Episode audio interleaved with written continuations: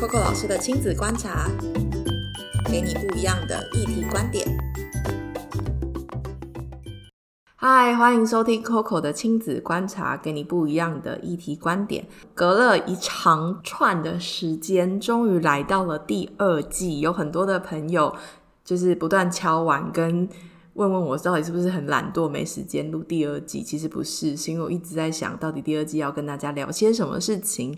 第二季呢，非常的精彩，然后每一集都希望可以带大家讨论一些不同面向性。我们在观察孩子，或者是在一个实际的场域里面，到底怎么样能够以一个想要打造亲子友善城市这件事情来。为出发点，所以今天的第一集呢，我想要跟大家聊聊的题目，其实是你如果有观察到我们这近期一直找很多的设计师啊、建筑师朋友们来上节目聊聊，那我想聊一个题目，就是一定要让孩子学设计吗？我觉得这个是一个还蛮有趣的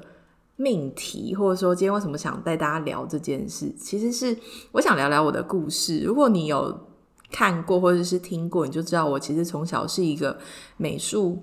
白痴。我用白痴来形容，是因为就是我永远的成绩单上面都是有有有有有，然后只有到就是美术的这个项目的时候是丙。然后我以前会去上美术教室的画画班的原因，只有因为我的丙太夸张了，夸张到我妈说。呃，你要不要去补个习？这样，然后我才开始去了补习班，然后才去学画画。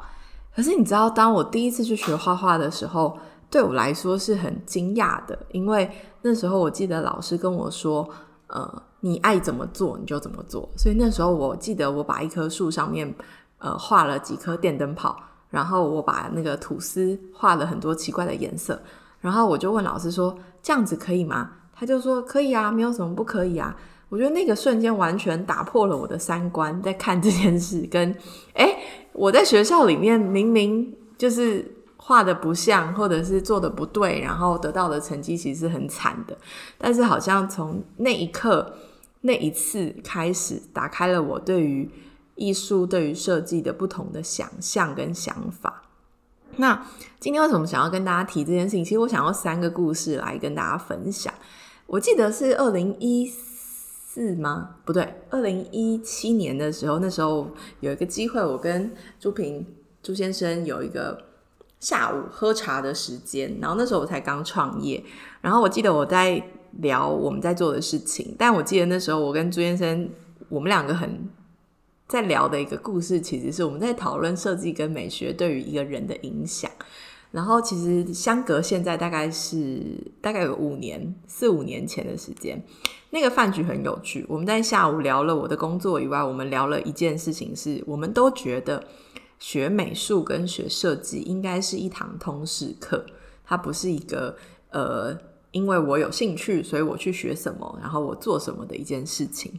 那为什么会这样讲呢？是因为我们聊到一件事情，就是我觉得这是一个很基础的讨论，就是如果一个人呢，他一个孩子，或者说一个产品设计师，或是一个厨师，好了，他可以学会把他的东西弄得好吃，是基本嘛？好用是基本嘛？但是如果又好吃又好看，它的价格跟它的质感就会完全提升嘛？所以你有看到有九十块便当跟两百九十块便当，或者是五十块便当跟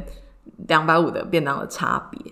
那我觉得这是一件很有趣的事情，就是，诶，如果在这个把价值提升跟把事情做细这件事情，它是一个精神的话，那我觉得让孩子从小去学习这些细节，其实是很棒的事。举个例来说，大家其实都会说，设计师其实很感觉啊，或者是呃，学设计美术的人其实是很感性的人，但其实他背后需要有一些很基础的训练，例如说，他其实是要把线。画的很直，或者是他可能在测量需要很精准，所以他其实并不是只是感受感觉，当然那所谓的创意性，但其实后面的这个所谓的很细节的训练，其实也是一个很重要的、很扎实的练习方式。所以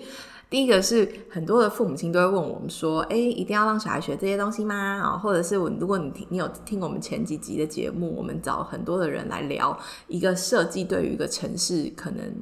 带出来相对应的影响，或者是我们一直挖坑，很多设计师能够跳坑来做这些事情，或是可能听众的你，你可能也是学设计，或者是相关擦边球、相关背景的朋友们，因为我觉得设计的领域太广阔了。那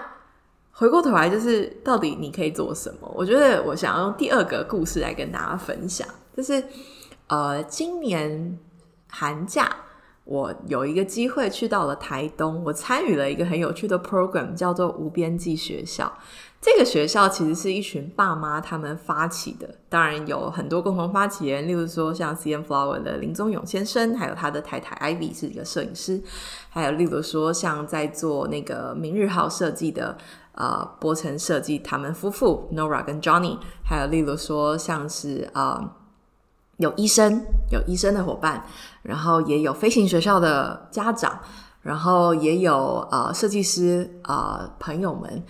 然后，呃，我就觉得很有趣，有洗漱设计等等。你看，有很多很多，就是这个族群的家长，他们自己共组一个虚拟的学校，就叫做无边际学校。他们希望带孩子在自然当中学习，然后家长又可以成为老师。那当想当然，我在里面的工作其实就是让这件事情能够更顺畅，然后让美术啊，让设计，让他们的 talent 可以让他们的孩子有共同学习。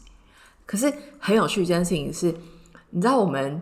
去到了台东的山一个露营地，因为那时候本来要进学校，但因为疫情所以没法进去。所以我们一开始设计的 program 其实本来是要进到社区里面，透过美术设计，还有各个不同家长的专长，然后带着当地的孩子跟他们的孩子来做共同性的共学。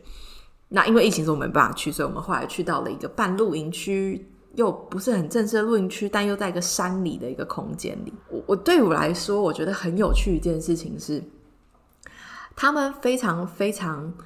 呃在乎一件事情，就是那个仪式感。你知道，我们光吃一个早餐其实是没有餐桌的，因为就在就在一个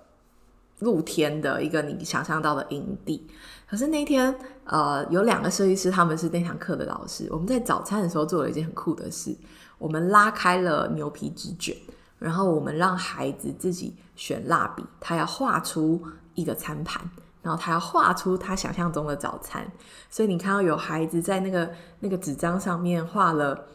呃，他想要的早餐样子。然后我们只给他一个蜡笔颜色，然后到最后他可以选两个蜡笔颜色。我们做了一些颜色上的调整。可是，当他把自己的餐桌画完了之后，这几天我们吃饭就在这个餐桌上面吃饭，所以它其实是一个很小的巧思，但这个仪式其实却让这个在野外学习这件事情多了一点点有趣的事。而这个有趣就是所谓的 have fun 这件事情，你说它跟设计有没有关系？我觉得它很像是设计一个仪式，它很像是设计一个桥段。好。第二天早上完全颠覆我的想象，为什么呢？因为这几个爸爸妈妈们都是设计师们嘛，他们就在想第二件很酷的事情。他们在想，我们想要让孩子能够看到很遥远的山，然后有太阳。然后享受一个美景，一个享受生活的早餐是什么？所以他们就再一次把那个大卷的牛皮纸卷，在一个荒地里面，然后围成了一个超级大的 triangle 三角形，然后在三角形上面把一些枯树叶啊什么有的没的全部都摆在上面，然后把它做成一个类装置艺术，然后又捡了一堆石头，弄了一个茶席的类茶席，就是一个非常搞刚，在你旁边看就觉得啊，吃早餐就吃早餐，干嘛搞成这样？但是我觉得在这件事情上。老实说，我身为一个旁观陪伴他们把这件事情完成的老师、观察者的角色，我就观察到一件事情：他们非常坚持这个仪式。虽然小孩可能很饿，可是其实我觉得在这件事情上，他们让孩子赤脚走在那个他们设计的步道上，然后选一个他觉得 view 最好的位置，然后坐下来，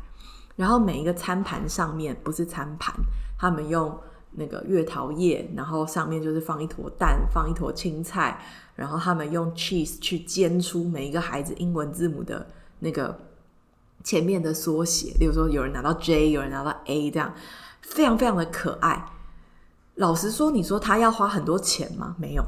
他其实就是在他们的生活当中创造一个仪式，跟创造一个 have fun 的一个瞬间。而这件事情，你说跟生活、跟美感、跟设计有没有关联性？其实是有的。我觉得他们在实践一件事情，叫做让孩子去享受观察生活中的细节。所以那天光吃早餐就花了一个小时。为什么？因为他们要脱鞋踩在上面，然后呢选一个自己喜欢的位置，然后孩子还不能用餐具，还要用手，然后把那些东西全部都吃光。然后听完这一次的讲解，哇，ever 这些东西，你说它重不重要？老实说，我觉得它其实你严格说起来，没有那么绝对的重要。但是当做了这件事之后，我觉得他让这顿早餐跟让这些桥段增加了很多不一样的无感的感受。所以，其实如果你问我一定要让孩子学设计吗？我反观来问一个问题，就是那设计的元素是什么？是我们给他很多的知识吗？其实不是，是我们怎么从小带孩子去体验生活、去观察、去了解、去发现问题。而在这些发现问题的过程当中，他就会知道每一个环节跟他本人的关系。为什么我们要做一个很搞纲的仪式感的早餐？不外乎不就是想要让孩子去理解，我还可以怎么样去面对我生活的另外一个选项？这些大自然。当中你看到的枯叶，你看到的枯枝，其实是可以变成很棒的创作的。而这些其实就是在生活当中的细节。所以我用第二个故事告诉你：除了吃早餐，我们在海边做了很多很酷的事。例如说，我们让孩子自己用石头去堆砌堡垒，然后他们在在自然环境当中要自己去提出一些不一样的点子等等。这些跟设计的关联性是什么？其实我们是带着孩子去在自然生活当中体验，然后让他提出可能他看到的问题，跟他觉得有什么很酷的点子跟想法。好，我用第二个故事告诉你。第三个故事，我最常被家长问一个问题是：老师，那设计课就是画画课吗？老师，那那这件事情一定要做吗？我觉得很有趣一件事情是新形态的父母产生了。我觉得新形态是我不知道你是跟我的年龄层是不是其实很类似的，但是。呃，我觉得开始很重视生活当中的细节的这些爸爸妈妈也也出现了。你也出现，可能是因为我们自己可能已经开始进入到这个时代长大的孩子。例如说，呃，我自己小时候，我的妈妈其实很常带我去美术馆，或者是去一些公共性的资源，或者是学校端，其实也开始带我们去到这些地方。所以我们在。接触这些所谓的文化跟次文化的领域里面，其实是延展的。那你会看到现在很多的妈妈、爸爸，或者是很多的家庭，呃，如果在都市圈、都市内，其实更明显。就是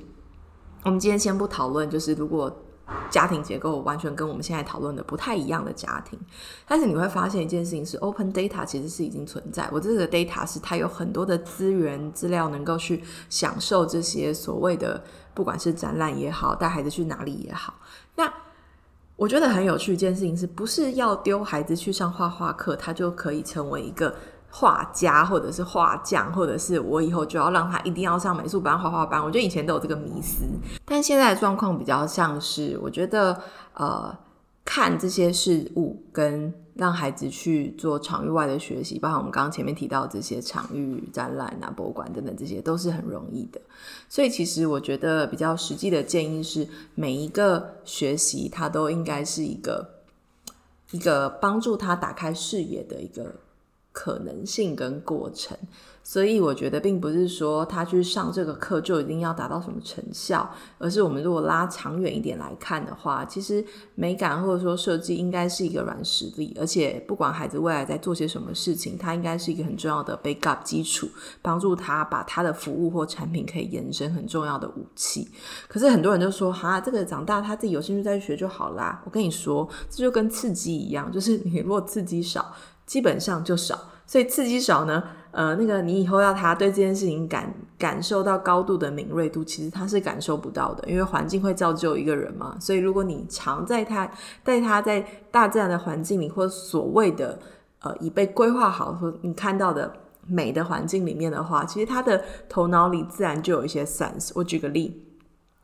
好的设计或是好看的东西，它一定是多吗？不一定。很早期我们谈过的减法设计，还有例如说我们在公共环境里面看到的这些路牌，还有这些项目，它真的是绝对有必要性吗？OK，那这些颜色，包含招牌的配色等等，这它其实都是一些很细节生活当中的事。所以其实我觉得美感。设计它的通识的原因，其实是是跟我们的生活其实完全息息相关。OK，那我觉得家长可以从一些很基础的事情开始让孩子练习，例如说从他每一天的穿衣服。OK，你说怎么办？我们家永远都是公主系列到底，也有可能。但你可其实可以带他用一些颜色上面来做一些些的分类，OK，或者是你可以带他去看一些很多不同彩的样貌，OK，这可能是一种选项。还有，例如说你们家的摆设，我觉得也可以让孩子来做参与跟讨论。所以其实不外乎，我觉得设计并不是说要把一个空间搞得很 fancy、很很热闹、很怎么样。可能有时候设计是先从整洁、从清洁、从一些很小的细节开始，那可能一步一步让这件事情成为他的一种生活日常。所以你举个例嘛，你去一个餐厅吃一顿吃一顿很棒的晚餐，但他的餐盘超脏，怎么办？虽然摆的很美，但很脏，你可能也不很想吃，对不对？所以我觉得设计它其实是一个引头跟媒介，它其实是一个学习一种方法的一种可能性。所以今天虽然这集很短，也比较像做我们这一季的一个开头，但是这一季我们会比较多从这个面向来谈谈生活学习，以及以设计的角度，以不同面向的角度，我们来谈谈怎么样来打造一个亲子友善城市。所以今天这一集要跟你说再见，明天我们要聊聊一些好玩的事，那我们就明天见喽，拜拜。